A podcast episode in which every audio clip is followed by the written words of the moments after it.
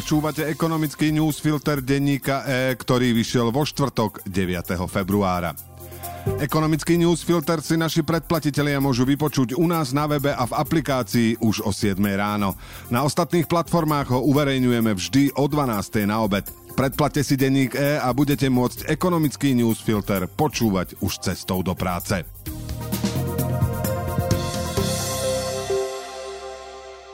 Európska komisia nám predbežne schválila vyplatenie 709 miliónov eur z plánu obnovy na základe našej žiadosti z októbra. Uznala, že sme splnili milníky reforiem obehového hospodárstva, systémov vzdelávania či zdravotnej starostlivosti a takisto dohodnuté investície do digitálnej ekonomiky verejného obstarávania a boja proti korupcii. Ide už o tretiu časť peňazí a ak táto platba prejde kontrolnými procesmi, mohli by sme mať doma skoro tretinu zo 6 miliardového balíka. Ešte väčšie objemy máme k dispozícii z klasických eurofondov určených na dobiehanie úrovne západnej Európy.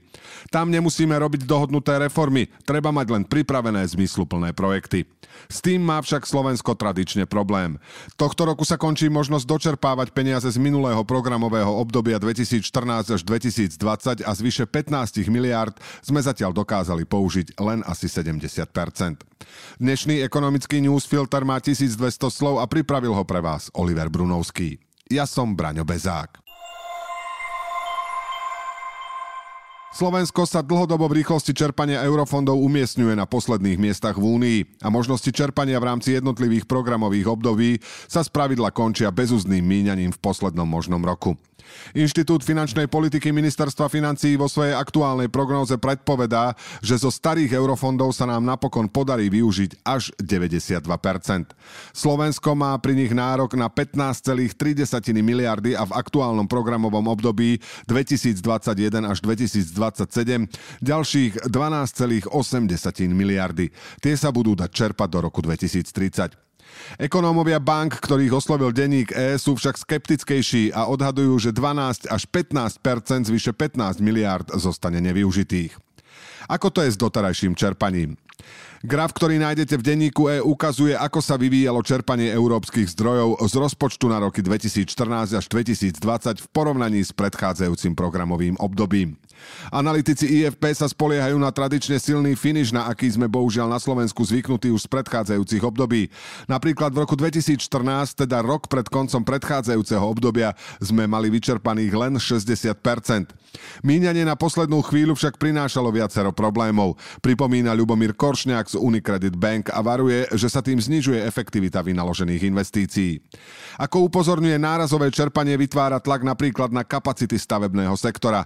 Analytik Politik vidí rizika aj v nepripravenosti projektov a problémom môže byť aj podfinancovaná samozpráva, ktorá nebude mať peniaze na potrebné spolufinancovanie. Skupina poslancov z hnutí Oľano a Sme rodina predložila do parlamentu návrh novely zákona o starobnom dôchodkovom sporení, ktorý upravuje aj zdanenie dobrovoľných príspevkov do druhého piliera. Poslanci vedení predsedom hospodárskeho výboru Petrom Kremským sa ním snažia zvýšiť štátnu podporu dobrovoľného sporenia na dôchodok a toto investovanie zatraktívniť. Návrh sa vracia k daňovému zvýhodneniu v podobe, v akej platilo v rokoch 2013 až 2016. Vtedy však bol medzi sporiteľmi o takéto sporenie len minimálny záujem. Daňové zvýhodnenie príspevkov by sa v roku 2024 uplatňovalo do výšky 2% zo základu dane sporiteľa s maximum na úrovni 60 násobku priemernej mzdy. V čom sú pozitíva a v čom negatíva? Pri očakávanom demografickom vývoji, keď sa štát a sociálna poisťovňa budú dostávať do čoraz komplikovanejšej finančnej situácie a nebudú mať nie že na zvyšovanie dôchodkov, ale ani na udržiavanie ich súčasnej hodnoty, by mala byť každá snaha o podporu investovania na dôchodok vítaná. Denníkom E oslovení odborníci však považujú za problematický návrh, že dobrovoľné príspevky by sa dali vyberať už od veku 55 rokov.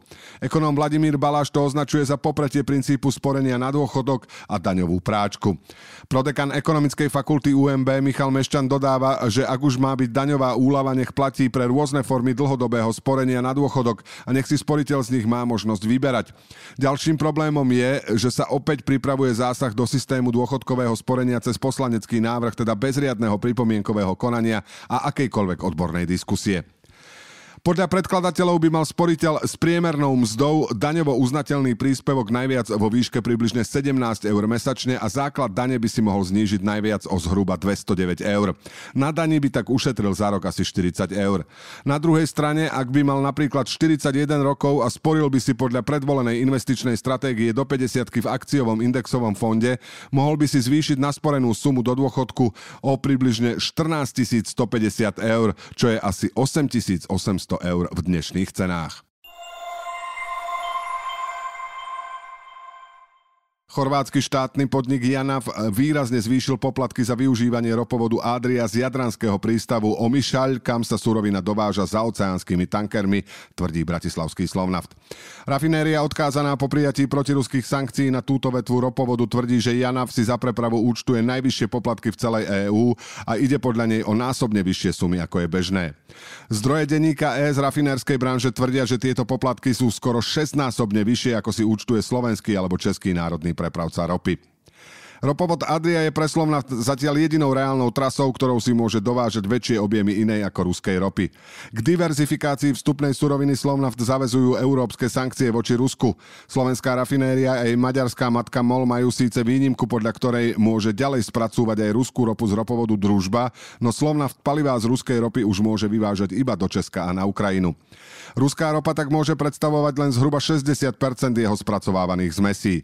A od budúceho roka, keď sa skončí aj vývoz palív ruskej ropy do Česka, to bude už len asi 40%.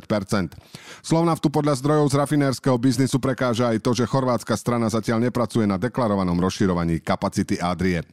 Slovnaft upozorňuje, že zvýšené poplatky bude musieť premietnúť do cien svojich produktov. Zároveň lobuje za to, aby na Chorvátov pritlačili popri slovenskej strane aj Rakúšania a Česi, pretože drahá preprava cez Adriu postihuje aj ich. Poslanci včera posunuli do druhého čítania novelu o dani pre Slovnaft, ktorou by sa nielen predlžila o ďalšie dva roky, ale zvýšila by sa aj miera zdanenia. Tento špeciálny odvod parlament schválil koncom minulého roka a to vo výške 55%. Zákon podporila v rámci dohody o schválení rozpočtu aj strana SAS s tým, že Slovnaft špeciálnu daň nebude platiť do roku 2024, ale len za vlaňajšok. Rafinéria s tým nebola spokojná, odvoláva sa na to, že EÚ odporúčila sadzbu od 33% a vidí, rafinéria s tým nebola spokojná. Odvoláva sa na to, že EÚ odporúčila sadzbu od 33% a tvrdí, že chystá voči Slovensku medzinárodnú žalobu. Teraz poslanci Oľano predkladajú popri predlžení platnosti špeciálneho odvodu aj zvýšenie sadzby na 70%, čo bola ich pôvodný návrh pred dohodou s SAS. Slovnaft pripomína, že špeciálny odvod aj vysoké prepravné poplatky cez Adriu skomplikujú jeho technologickú prestavbu na iné druhy ropy. Na záver štyri krátke správy. Novým predsedom protimonopolného úradu sa zrejme stane Juraj Beňa, ktorý v Lani vo výberovom konaní získal najviac bodov. V protimonopolnom úrade v minulosti 3 roky pôsobil na odbore kartelov, teraz pracuje v Orinži.